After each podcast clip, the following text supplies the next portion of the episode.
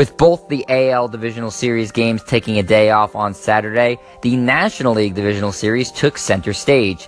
The first game of the day had the Cubs taking on the Nationals after having shut them out the day before in Game 1. This time, things went a little differently as Washington was able to get the win over Chicago 6 3, tying their best of 5 series at one game apiece. The game began on a positive note for the Nationals, who in game one couldn't get any offense going as they were shut out, but in the bottom of the first inning of game two, got a solo home run from one of their big bats, Anthony Rendon, to give Washington the early 1 0 lead. The Cubs answered in the top of the next inning with a solo shot of their own coming from catcher Willson Contreras that knotted the game at 1.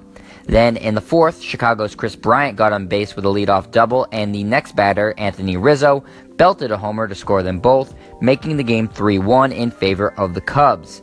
Outside of the lone first inning home run, Cubs starter Jon Lester kept the Washington Bats at bay, much like Kyle Hendricks did the day before. Lester kept rolling, and Chicago looked like they would be headed to a Game 2 victory that would send them back home with a 2 0 series lead. However, in a decision that's sure to be second guessed, the Cubs decided to pinch hit for Lester in the top of the seventh, ending the starter's day after six innings and 85 total pitches. Lester, as I mentioned, was phenomenal, limiting the Nationals to two hits and one run. Once Lester came out of the game, it only took the Nationals one inning before they had an offensive explosion. That brings us to the bottom of the eighth, where Chicago inserted their setup man, Carl Edwards Jr., and almost like a shark smelling blood in the water, the Washington Bats sprung into action. They led off with a pinch hit single from Adam Lind, and then after a strikeout, Bryce Harper came up the bat and smacked a homer deep to right field to tie the game at three. Washington wasn't done yet. The next batter walked, ending Edward Jr.'s miserable outing, and the Cubs put Mike Montgomery on the mound to try to stop the bleeding with one on and one out. That plan didn't work as the next batter, Daniel Murphy, hit a single, giving Washington two men on base. Then the longtime Washington National Ryan Zimmerman came to the plate and he knocked a homer of his own, giving the Nats a 6 3 lead. The Cubs got the next two batters out, but the damage was done. Washington had completed a five run eighth inning after having only scored one run in the prior 16 innings. Nationals closer Sean Doolittle, Doolittle, came and took the mound in the ninth and shut the door on the Cubs, earning the save and securing the win for Washington, who will now head to Chicago with the series tied. It now turns into a best of three.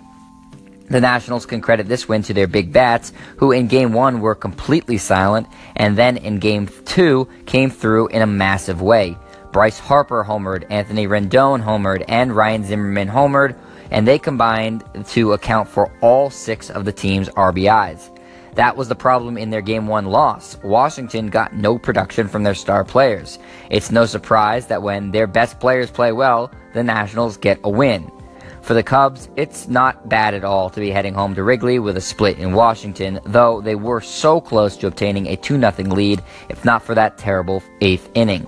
Certainly, Chicago can't ask much more of their starting pitching, who has provided them with two excellent outings.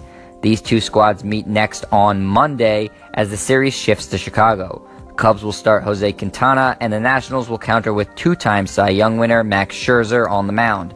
You'll be sure to hear all about the game after it happens right here on the Sports Rundown. I'm Jet Stryer, and this is your home for the best quick hitting sports news only on Anchor.